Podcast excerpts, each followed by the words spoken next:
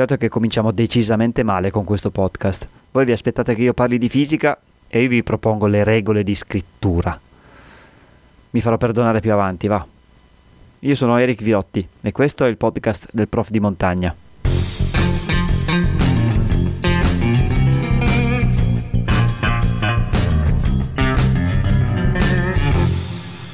Parlando di unità di misura, per poter capire bene il linguaggio scientifico e anche per poterlo scrivere bene, occorre conoscere e rispettare alcune regole per scrivere le misurazioni e le unità di misura. Sono otto regole. La numero uno è una regola di per sé che potrebbe essere sottintesa, è quella di usare sempre la simbologia corretta, non usare per esempio MT per indicare i metri oppure SEC per i secondi, questa è una cosa che si vede in giro e nella vita quotidiana non è un problema perché si capisce che 8 sec indica 8 secondi, però nella diciamo, comunità scientifica, nella comunicazione scientifica è importante indicare secondi con la S minuscola. La regola numero 2 è i nomi delle unità di misura vanno sempre scritti in minuscolo, senza accenti o altri segni grafici. Con i nomi intendo il nome esteso, metro, ampere, newton, quando lo vedremo. Tutti questi nomi, magari eh, stranieri, hanno tipicamente per esempio degli accenti, per esempio ampere ha una E con l'accento grave. E quando si indica l'unità di misura ampere si deve scrivere minuscole senza accenti, proprio per distinguere l'unità di misura dal suo creatore. Numero 3. I nomi delle unità che non sono parole italiane non hanno plurale. Quindi non si dice per esempio 3 amperes oppure 5 newtons si tiene la parola invariata, al singolare. Numero 4. I simboli dell'unità di misura vanno scritti con l'iniziale minuscola, tranne quelli derivati da nomi propri. Questa ce la siamo detta la puntata scorsa. Numero 5. I simboli non devono essere seguiti dal punto, a meno che non siano la fine di una frase. Vabbè. Perché non devono essere seguiti dal punto? Perché dire M puntato potrebbe essere qualsiasi parola che inizia con la lettera M ma il simbolo M minuscolo, senza punto, identifica proprio il metro. Numero 6. I simboli devono essere scritti dopo i valori numerici. Questa è una regola molto importante perché alcune persone sbagliano e scrivono M5 per dire metri 5, ok? In realtà l'unità di misura va sempre indicata dopo il numero che rappresenta la quantità, quindi 5M. Numero 7. Il prodotto di due o più unità va indicato con un punto a metà altezza o con un piccolo spazio fra i simboli. Sembra una regoletta un po', diciamo, pedante, però quando si devono indicare per esempio newton per metro, che è un'unità di misura particolare, si dovrebbe scrivere n maiuscolo e m minuscola o senza niente in mezzo, che sottintende una moltiplicazione, oppure con un puntino che rappresenta la moltiplicazione. Non si usa la x per indicare la moltiplicazione, il per, ok? perché può confondere. L'ultima regola, finalmente la numero 8, il quoziente fra due unità va indicato con una barra obliqua, oppure con esponenti negativi. Per esempio la velocità che si indica in metri al secondo, questo al, va rappresentato con una sbarra obliqua, che è in pratica la linea di frazione.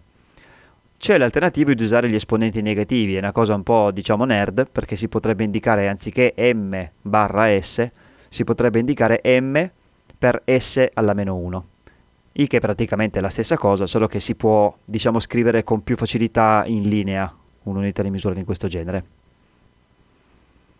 Bene, un discorso a parte lo meritano i prefissi del sistema internazionale. Vediamo a che cosa servono.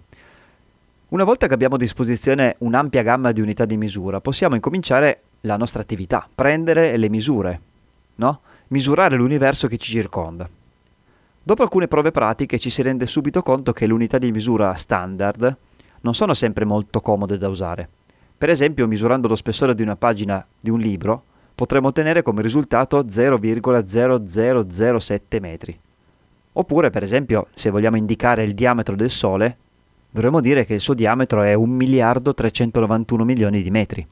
Allora, per risolvere questo problema di scrittura, sono stati inventati i cosiddetti prefissi del sistema internazionale, cioè sono dei simboli, che corrispondono anche a un loro nome, che si scrivono prima dell'unità di misura. quindi a sinistra dell'unità di misura. Sono delle mm, simbologie che rappresentano in pratica una potenza di 10. Vi faccio un esempio. Eh, la lettera K vuol dire 10 alla terza. Quindi se io parlo di una distanza, per esempio, di 4 km, lo scriverò 4 km. Questo K significa 10 alla terza. 10 alla terza in pratica significa spostare la virgola verso destra di tre posti. Quindi 4 km, cioè 4 km, corrisponderanno a 4000 metri, perché la K è scomparsa nel momento in cui l'ho utilizzata per effettuare il calcolo. Un altro esempio è il micro. Il micro è un sottomultiplo, rappresenta una potenza negativa, cioè 10 alla meno 6. Quindi indica l'esigenza di spostare la virgola di 6 posti verso sinistra. Se io per esempio dico che un certo eh, evento, un certo fenomeno fisico ha una durata di 7000 microsecondi, allora io dovrò spostare la virgola da quel 7000 6 posti verso sinistra per ottenere i secondi, ottenendo 0,007. Adesso in un podcast è un po' complicato fare l'elenco di tutti i prefissi con i loro corrispondenti valori come potenze di 10, però in rete si trovano un sacco di tabelle molto semplici da leggere che indicano proprio questa corrispondenza. La regola di scrittura di questi prefissi, diciamo è l'argomento di questa puntata, prevede che il prefisso venga scritto attaccato all'unità di misura che lo segue. No? KM non sono due lettere separati, eh, millimetri saranno due lettere M collegate una dall'altra. La corrispondente parola, diciamo, che corrisponde al simbolo, per esempio milli per la M minuscola, anch'essa va in pratica indicata esattamente prima della parola che rappresenta l'unità di misura. Se voglio indicare dei millisecondi, la parola millisecondi è una parola unica composta da milli e secondi, mentre il simbolo prevede di scrivere ms minuscoli attaccati. Allora, ci sono due cose che volevo dirvi su queste scritture dei prefissi. Allora, la prima cosa è abbastanza importante perché è un'eccezione che è stata decisa nel sistema internazionale. Eh, la massa se ricordate la puntata scorsa, è indicata come unità di misura fondamentale in chilogrammi. Quindi l'unità di misura fondamentale, quella ufficiale diciamo della massa, contiene un prefisso e questa è un'eccezione alla regola che dice che in pratica le unità di misura fondamentali sono proprio quelle senza prefisso. Non possiamo fare a meno di questa cosa ormai perché tutte le leggi fisiche che studieremo utilizzeranno la massa espressa in chilogrammi, sarebbe sbagliato esprimerla in grammi. E quindi bisognerà fare un po' di attenzione quando si parla di questa grandezza fisica, proprio perché non basterà togliere il prefisso dall'unità di misura che ci troviamo davanti per arrivare ai grammi, ma poi bisognerà anche dividere per mille quel numero per ottenere finalmente i chilogrammi. L'altra cosa che volevo farvi notare è proprio riguardante la M minuscola che ho citato poco fa. La M minuscola è abbastanza una lettera frequente, l'abbiamo già incontrata due volte in poco, in poco tempo. Una volta l'abbiamo indicata come simbolo del metro, un'altra volta l'abbiamo indicata come simbolo del milli, come prefisso che vale 10 alla meno 3. C'è anche un terzo utilizzo che vedremo molto spesso. La lettera M minuscola può indicare il concetto di massa. Quindi se per esempio noi diciamo m uguale 72 kg, stiamo indicando che c'è una massa che ha un valore di 72 kg. Allora la stessa lettera in pratica assume questi tre valori differenti e proprio le regole di scrittura ci possono aiutare a capire qual è il significato giusto che ha la m in quel particolare punto. Ricordiamoci che l'unità di misura deve essere sempre scritta dopo il valore numerico. Quindi se incontriamo la scritta m uguale 72 kg, siccome la m non è, non è scritta dopo nessun numero, non può indicare il metro. Deve indicare per forza il termine massa. Quando invece abbiamo il problema di identificare il prefisso milli, dobbiamo sempre ricordarci che il prefisso da solo non può esistere Milli è una parola, è, diciamo, è un termine, come, anche come simbolo, la M minuscola, che deve essere sempre seguito da un'unità di misura.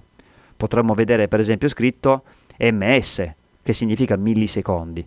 Quella M non può assolutamente rappresentare il metro, perché essendo scritta attaccata alla lettera S, significa che è un prefisso che è stato associato all'unità di misura secondi.